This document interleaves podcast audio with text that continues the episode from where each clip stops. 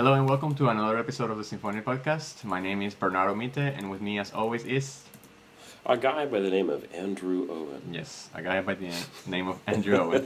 All right. Um, It's officially my name from now on. Yep. so uh, today we're going to be talking about Herbert Howells um, and his composition uh, Hymne in Paradisi.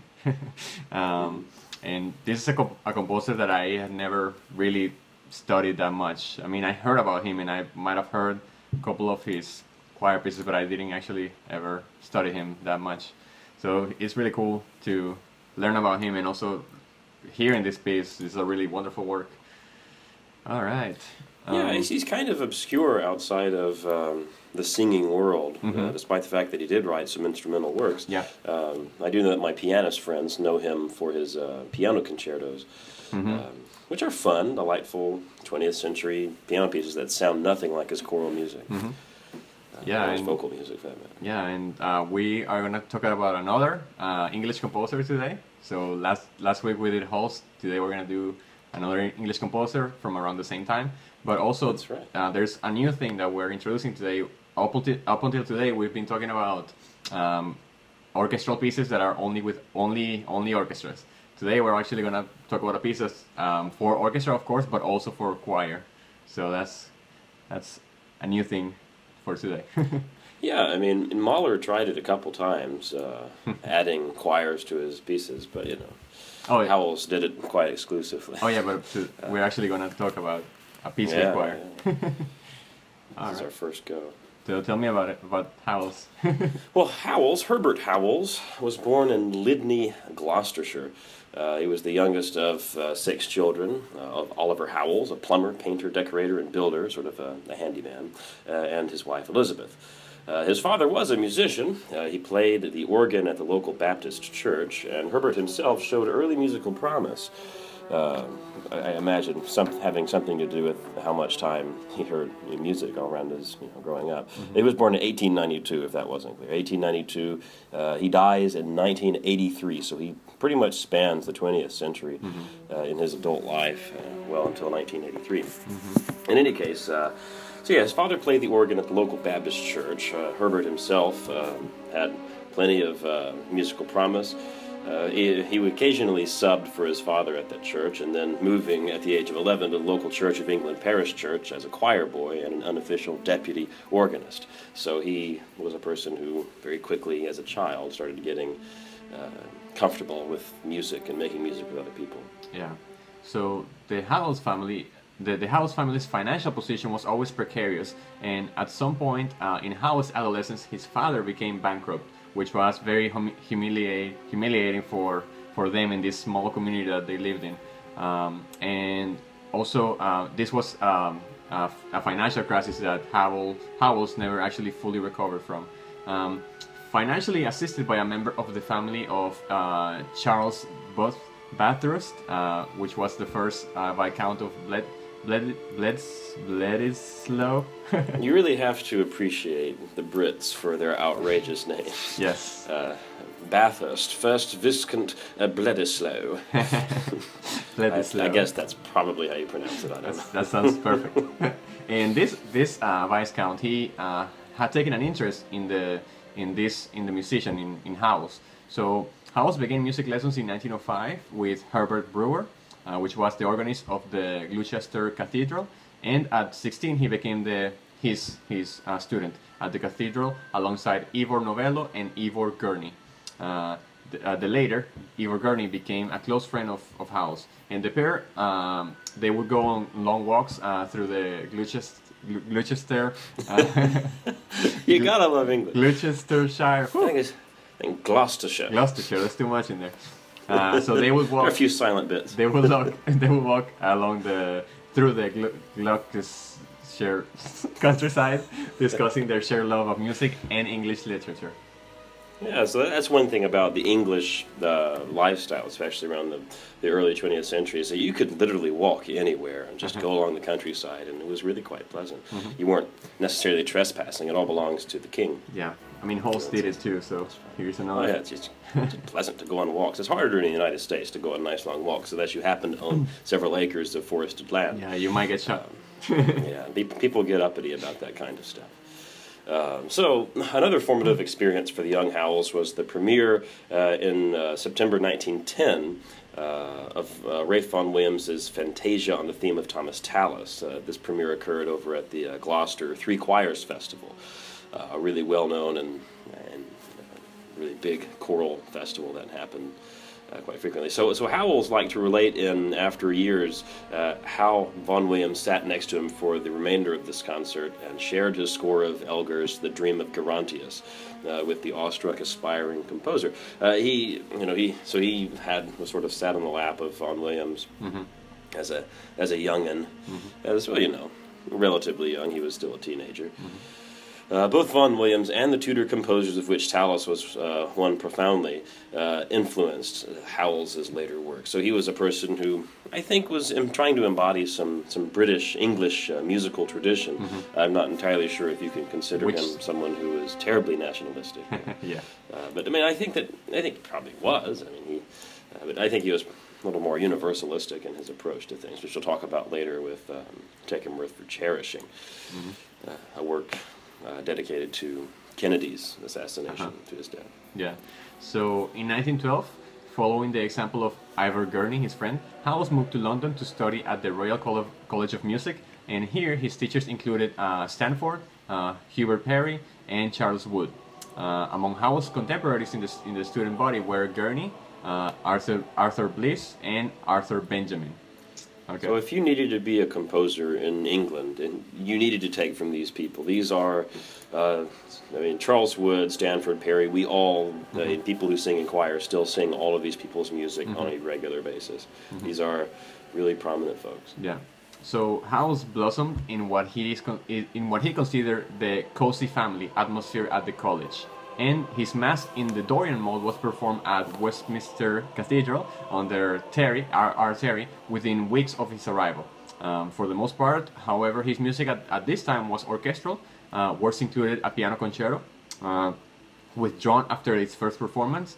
Um, also, a light orchestral suite, the uh, the bees portraying his friends at the college, and the three dances for violin and orchestra. More typical of the works with uh, which Howells was later to be associated were his earliest important compositions for organ, the first set of psalm preludes uh, be- written between uh, 1915 and 1916, and the first of the Opus 17, which is the Rhapsodies. Oh yes.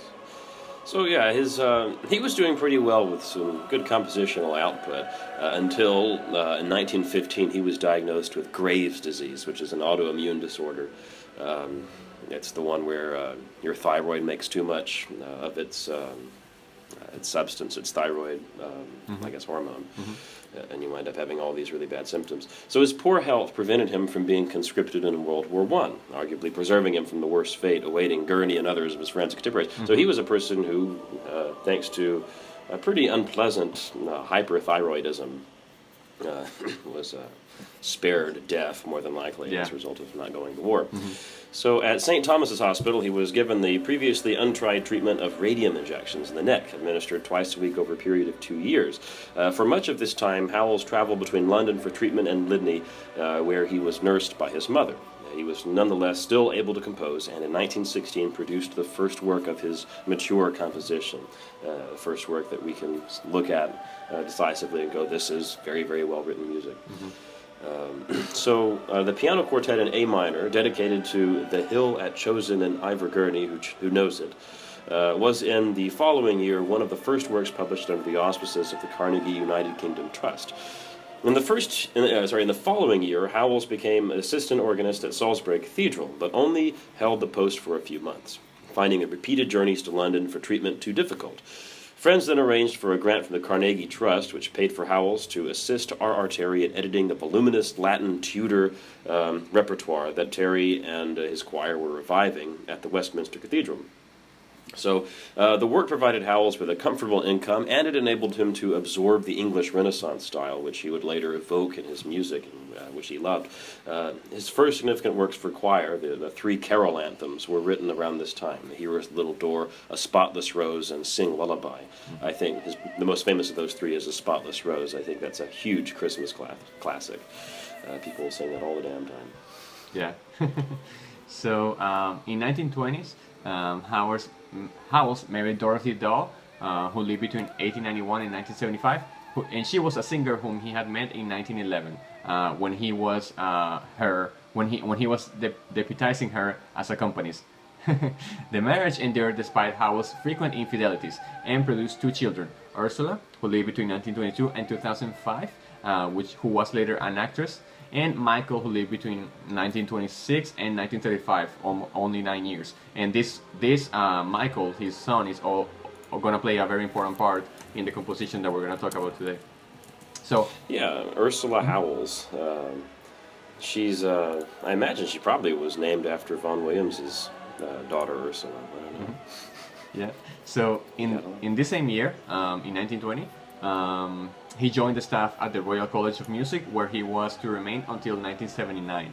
Among his students were Robert Simpson, uh, Gordon Jacob, James Bernard, Paul Spicer, Madeleine Dring, and Imogen Holst, who we talked about last week. Um, oh, yes. So, uh, this post that he held at the RCM, uh, which uh, from 1925 he combined with the position of director of music at St. Paul's Girls' School. Uh, and frequent work as a, as a competition edu educator uh, was to reduce the amount of time he could devote to composition. Uh, but he continued to write orchestral and chamber music, including the string quartet in Gloucestershire. in Gloucestershire. In, in, Gloucestershire, which was originally written in 1916, but rewritten in whole or in part several times and not reaching its final form until until the 1930s. And a quick aside here, that's kind of a theme that that happens throughout his compositional life, where he starts something, but he doesn't he, he doesn't go anywhere with it, and then later he revises it, and then he, he finally publishes. He does this, he does this a lot, where he has a lot of uh, earlier kind of pieces that he finally uh, either publishes or recomposes. So uh, this overture, um, also another composition from this time is the overture, overture Merry Eye from 1920 and the second piano concerto of 1925. The first performance of, of this uh, concerto occasioned uh, a demonstration in the concert hall from a hostile critic. Howells, uh, always oversensitive to criticism, withdrew this work and produced few significant compositions for several years. So he was he didn't like criticism that much, as we can see. Uh, These things happen. Yeah. So um, one exception was Lambert's uh, clavichord of 1928, which was a rare example of a composition by a 20th century composer for that instrument. Uh, it was in inspired by a clavichord lent to Howells by his friend Herbert Lambert, an instrument uh, maker and photographer based in Bath. Uh, several other major compositions written around this time, however, remained unperformed, notably uh, an a cappella requiem to English words written in 1932 and a choral work uh, named A Kent Yeoman's Wooing Song, written the following year, in 1933. So yeah, so, you know, so he, he, had some good output there. Mm-hmm. I just uh, I just googled Ursula Howells. Turns out she's this really well-known English actress. Oh, really? Uh, I had no idea. 1922 to 2005, oh. she was in all kinds of film and television. There you go. uh, anyway, uh, family tragedy. Uh, so his um, so things didn't go so well uh, for uh, his son. This is uh, this is part of our story with Hymnus Paradisi, Paradisi. Uh, in uh, in September 1935, um, Howells uh, found out that his nine-year-old son had contracted polio. His son Michael during a family holiday, and then he died in London only three days after the diagnosis. Um, Howells was deeply affected and continued to commemorate the event until the end of his life. You know this people have trouble uh, mourning the death of a, a, child. Obviously, that's a pretty big deal. Mm-hmm. Um, so, at the suggestion of his daughter Ursula, he sought to channel his grief into music, and over the next three years, composed much of this uh, large-scale choral work, uh, which was uh, eventually to become Hymnus Paradisi, uh, drawing on material from the unpublished Requiem of 1932. Uh, this remained, in Howells' words, a personal, almost secret document, quote unquote, until 1950. Uh, so other commemorative works written around this time include the Concerto for Strings, written in 1938, the slow movement of which is, the, uh, is in joint memory of Michael and Edward Elgar. Um, Michael is son and Edward Elgar, Elgar, the composer. Mm-hmm. Uh, the hymn tune Michael, uh, to the words All My Hope on God is Founded by Robert Bridges. Uh, and the unfinished cello concerto, on which Howells had been working at the time, uh, on working on at the time of his boy's death, and which he found himself unable to complete. Um, to a greater or lesser extent, however, much of Howells' subsequent music shows uh, the influence of this loss. It's uh, it's really huge deal, but I, would say that the biggest work that comes out of uh, out of Michael's death to polio is um, the Hymnus Paradisi, mm-hmm. Mm-hmm. which we'll talk about in a bit. Yeah.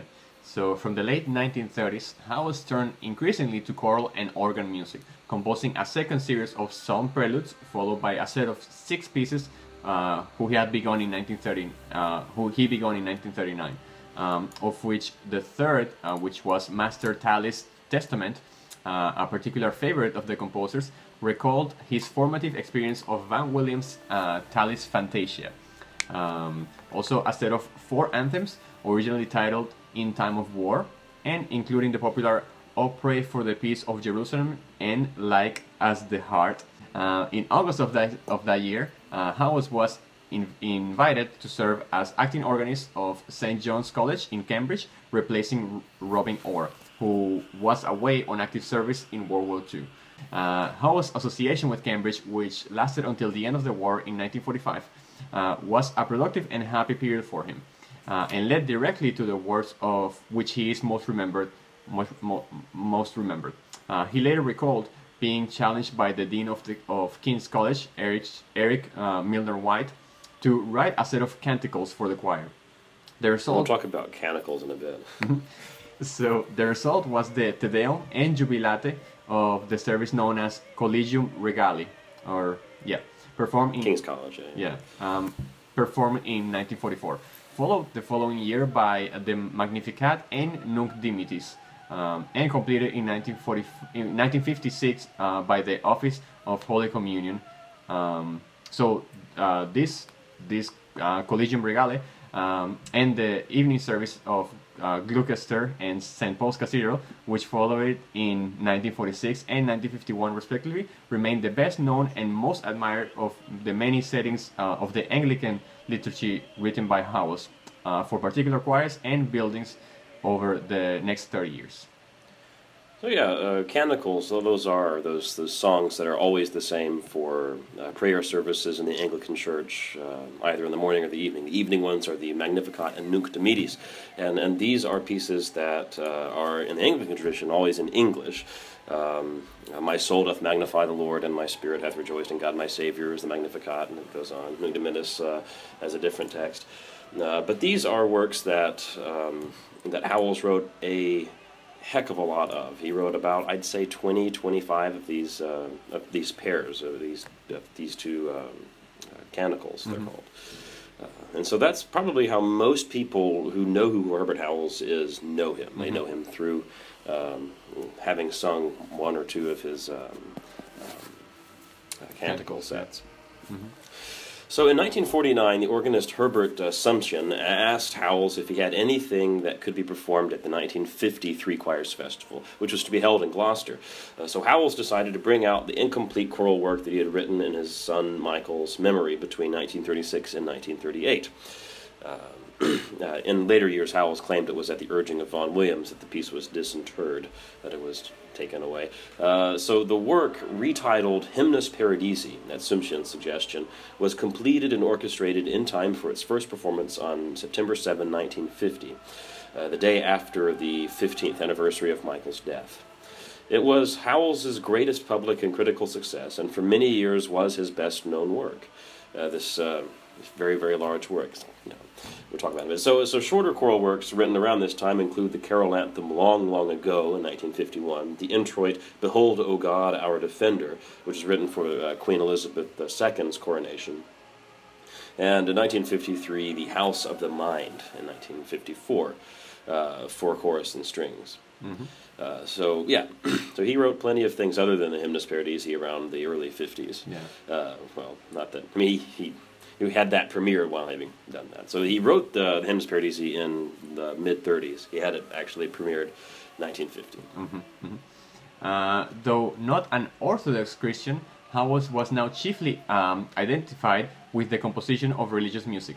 His follow-up work was the Hymnus Paradisi, uh, was an extend, extended setting of the Latin Mass for soloist, chorus, and orchestra, named uh, Missa Sab- Sabrinensis, uh, Sabrinensis uh, after the River Severn, and first performed in uh, Worcester Cathedral as part of the Three Choirs Festival in 1954.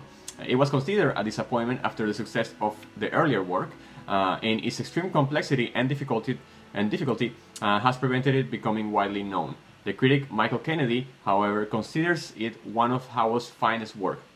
Uh, Howells followed it with followed this composition with an English Mass written in 1956, uh, which is a smaller scale setting of um, set, setting to English words for chorus, string, and organ. Uh, his final his final large scale choral work was the uh, Stabat Mater, uh, setting a text whose um, subsidiary theme of a parent mourning a child uh, had obviously personal significance. He began it in 1959 but found it difficult, difficult to complete. It was not performed until 1965. Uh, in the meantime, Howells had been commissioned to write a motet uh, for the memorial service of John F. Kennedy. Uh, so he chose the, uh, to set the Helen Waddell's trans- translation of uh, Prudentius uh, Hymnus circa exequias defuncti, the first two lines of which had served as which had served as epigraph to Hymnus Paradisi. the resulting work, Take Him Earth for Cherishing uh, of 1963, uh, linking the loss of Kennedy with Howell's loss of his son, is described by Howell's pupil um, uh, Paul Sp- Spicer um, as quote a classic a classic of 20th century choral music unquote and an undoubted masterpiece unquote. So yeah, so Howells continued to compose uh, well into his late 80s, but he wrote nothing further on the scale of this Stabat Mater. Uh, one of the last works to appear in his lifetime was the Requiem, edited for performance from his old manuscripts, uh, edited in 1980 and published the following year, almost 50 years after its composition. Uh, so you can imagine there's a lot of you can add some good mature uh, decision-making skills of a, of a aged composer in that uh, Requiem, which is mm-hmm. performed much more often than the Hymnus Paradisi these days because it's, it takes fewer forces, mm-hmm. obviously. Uh, so he died on uh, February 23, 1983, in a nursing home in Putney, uh, one day after his good friend Sir Arthur, um, uh, sorry, Sir Adrian Boult, uh, and his ashes uh, were interred in Westminster Abbey. So he was he died at a sort of a ceremonious time, having died with his good friend and the person who conducted many important works of, uh, of English composers, including Howells. Um, they are both interred in Westminster Abbey in the same time. Mm-hmm. So Howells held many other appointments, including the uh, presidencies of the Incorporated Society of Musicians, the Plainsong and Medieval Music Society, and the Royal College of Organists. Uh, in 1931, he became the first uh, John Collard Fellow of the Worshipful Company of Musicians, and in 1959 succeeded Elgar and Vaughan Williams as the third John Collard's Life Fellow. He was uh, master of, of the company in 1959 to 1960.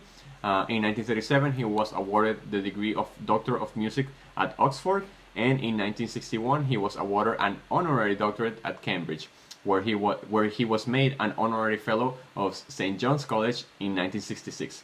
Other honors include the CBE of 1960, 1953. Commander and, of the British Empire. Commander of the British Empire. And uh, CH with, um, of 1972. That stands uh, for something. Something else. uh, he wrote uh, those are a number orders of knighthood, is what those are. Okay. yeah, exactly. Uh, and he wrote a number of articles in a rich, allusive style and delivered many radio talks as well. So, you know, all around good guy. So, Howells' uh, mature style skillfully interweaves a number of strands. So, uh, of his formative influences, probably the most important were modal counterpoint, which he got from his uh, from his Tudor models, uh, Elgar and his elegiac aspects, uh, and Vaughan Williams, whose Tallis Fantasia had a had a huge effect on the young composer, and uh, whose Pastoral Symphony, on which Howells wrote a very large article, deeply influenced the string quartet in Gloucestershire. Uh, the most uh, substantial of Howells's instrumental works. Uh, to these must also be added the topography of his native Gloucestershire and his love of English literature.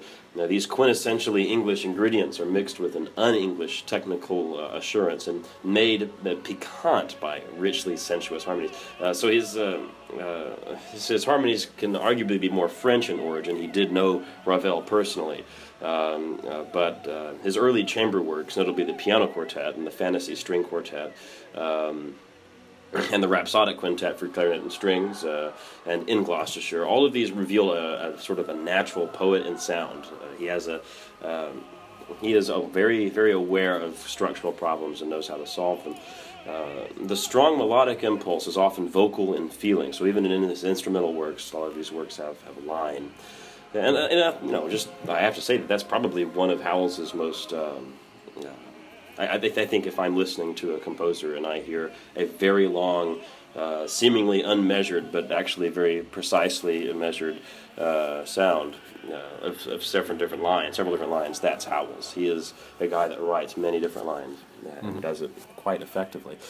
Mm-hmm. so uh, he already uh, here already are many of the qualities that made him the finest grained of the Georgian composers of the you know, composers around the time of George, of King George. Howells, by the early 1920s, with a string of successes behind him, was a composer of whom much was expected. Uh, people sort of expected him to carry on the, the, the torch from mm-hmm.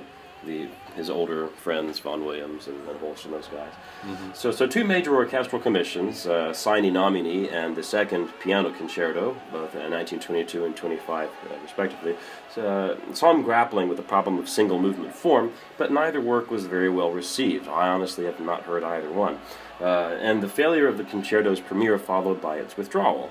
Uh, it was not revived until after the composer's death in 83. Um, so all of this brought about a creative crisis. So Howells, immersing himself in teaching and adjudicating, uh, wound up producing several substantial works. Uh, wound up producing a few, sorry, few substantial works between 1925 and 35.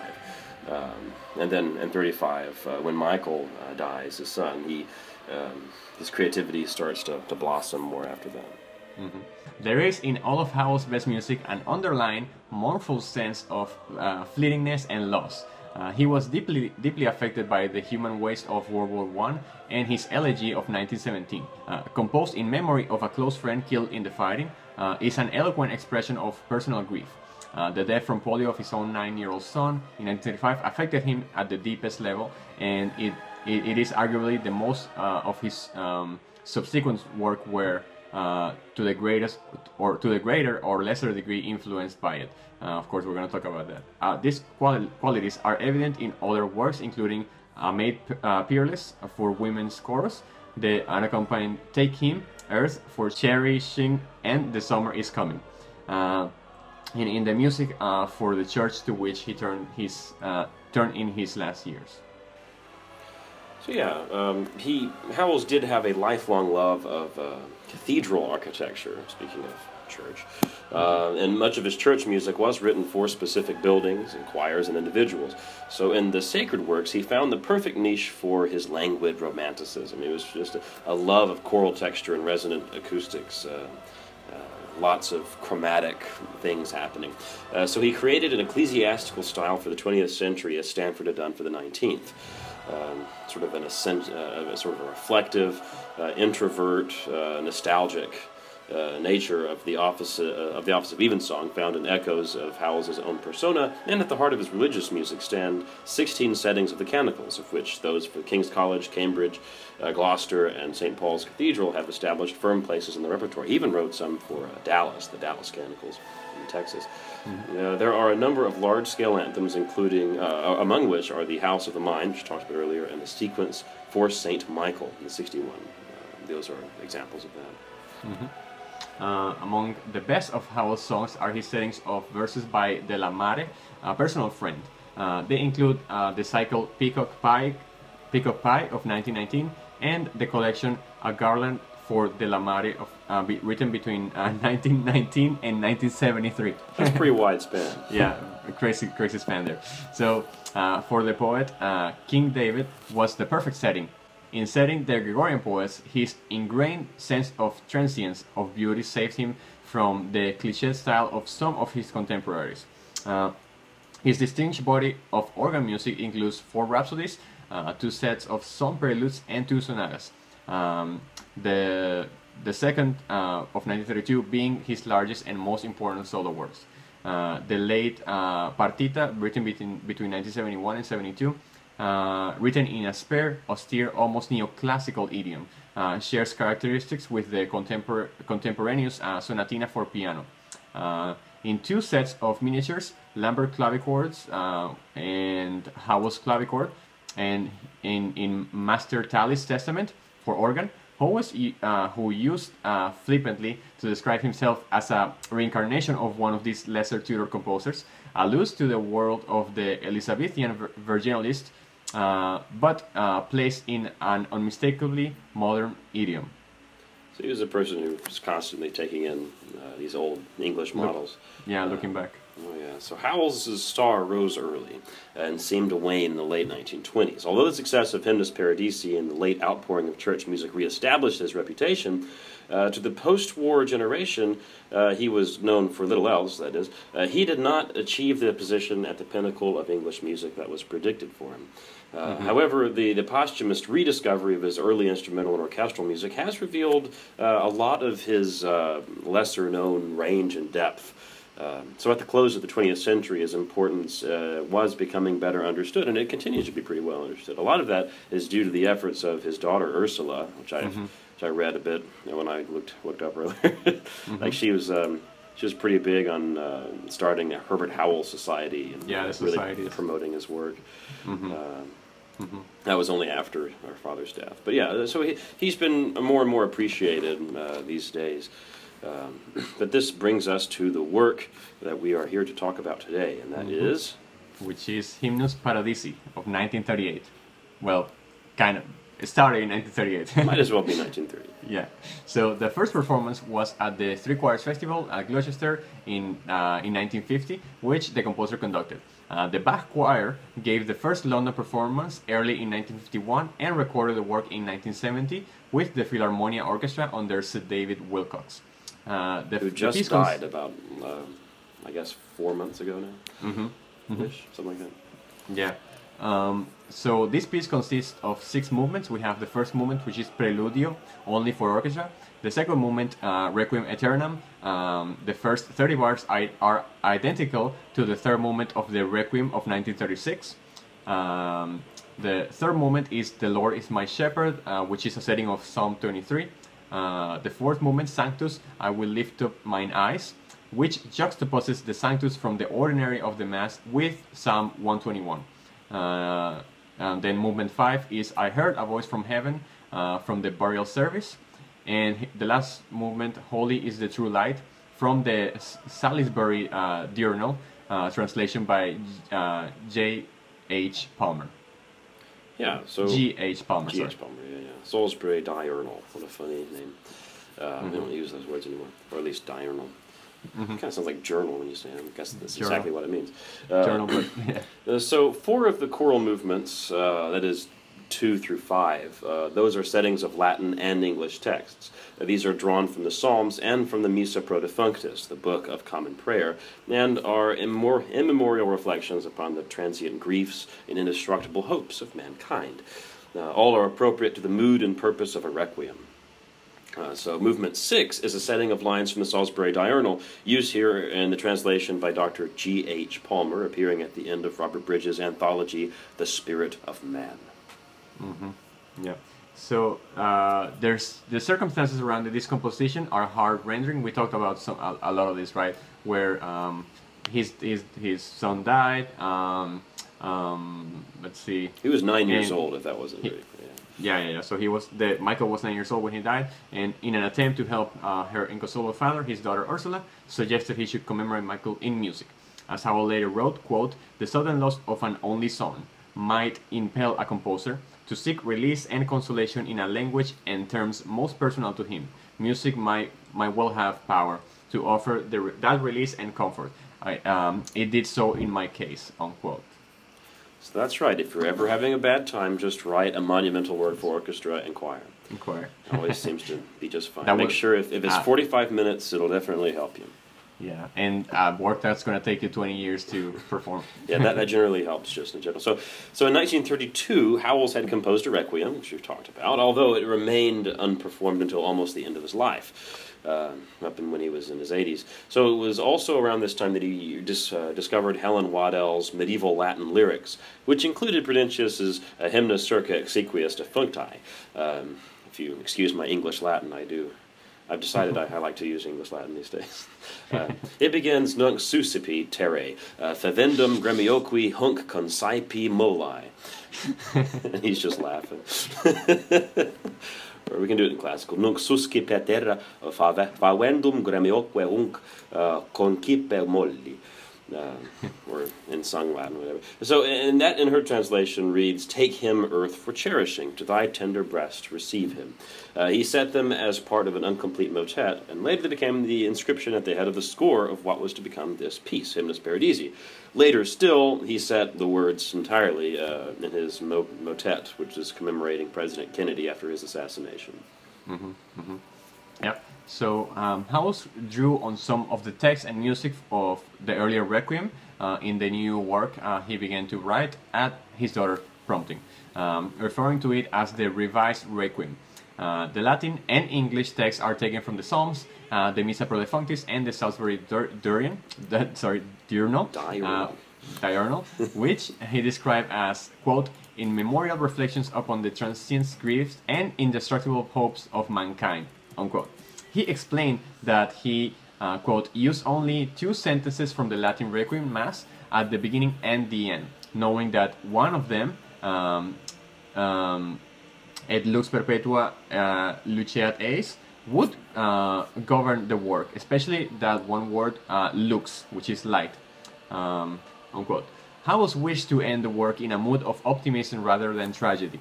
He needed someone quote, an even more intense degree of the work's uh, pervasive radiance, unquote. Uh, for some time, however, he could not find a suit, uh, suitable text uh, until a friend suggested uh, Holy is the True Light at the end of Robert Bridges' anthology, The Spirit of Man.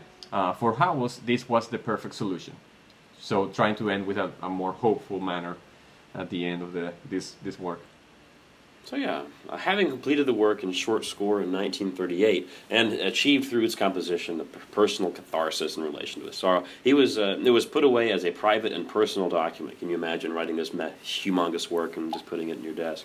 Mm-hmm. Uh, to be fair, it would take a lot of money to get the thing going. I see it. You know, if you're mm-hmm. if you're feeling particularly down and out, you might not want to put it on, but no, it's um, this is magnificent work. So it was um, in 1949. Herbert Sumsion, we've talked about earlier, uh, master of the music at master of music at Gloucester Cathedral, approached Howells for a, for a, a work for the 1953 Choirs Festival, which we mentioned earlier.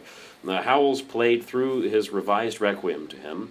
Uh, Sumsion realizing that there was a, that here was a work of immense quality offered to perform it. Um, it was, however, only after Gerald Finzi, Vaughan Williams, and Boult, uh, Boult uh, expressed similar views that Howells agreed. Um, Finzi, another very big mid 20th century um, mm-hmm. composer of English yeah. music. Uh, he then orchestrated the work and probably composed the orchestral preludio at this time. Uh, the title was Sumsion's inspired suggestion. Hymnus Paradisi. Uh, so Howells conducted the first performance of Hymnus Paradisi on September 7, 1950. Uh, Isobel Baillie uh, and uh, William Herbert were the soloists This for soprano and tenor with yeah. choir. So have these humongous it's a big, solos. Oh. Yeah. Mm-hmm. So uh, uh, this work, of course, Hymnus Paradisi, is the best is best regarded as twofold. Uh, part one, which are movements one, two, or three, are continuous. Um, in general, this part is con- contemplative, but not wholly so. There are moments of intense feeling, even in the brief, concentrated prelude as well as in the choral uh, Requiem Aeterna Dona Eis, uh, to which the prelude is linked. Um, and the Psalm 23, the third movement, is itself touched by the brooding, darker colors of the orchestral prelude. Uh, this movement, Psalm 23, represents three of four brief themes that have that have place uh, under Mary uh, that have place under Mary variants in all the succeeding movements uh, except movements five. So the the the the themes, the musical themes that were here in in this third movement will be present later uh, throughout the piece. Yeah, this is this is a darn good work. I mean, I honestly I would put it up pretty much right at the, um, the Brahms Requiem, German Requiem in terms of its sophistication Mm-hmm. and really carefully designed um, harmonies. Uh, so through and lines that create these harmonies. Uh, so throughout, Howells's command of choral and orchestral polyphony is masterly. Uh, and in the description of the music that follows, extracts from the composer's own program notes are quoted.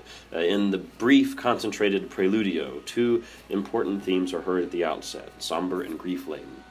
Uh, there is a dramatic eruption of anguish in the middle, leading to a climax that bursts like a shaft of consoling light. Uh, always with shafts of light describing music these days. Uh, despite its contemplative nature, the Requiem Aeternam that follows has moments of intense feeling, quote unquote, as when the words at the crux of the whole work, uh, et lux perpetua, are introduced. With the solo, with the soprano soloist's entry, the tempo quickens and her tender, soaring melody is set to limpid, limpid, um, uh, delicate orchestration. Just really carefully and tightly designed music.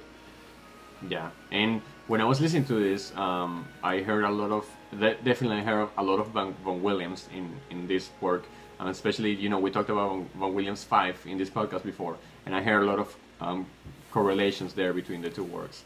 Uh, but definitely a great. This is a great work.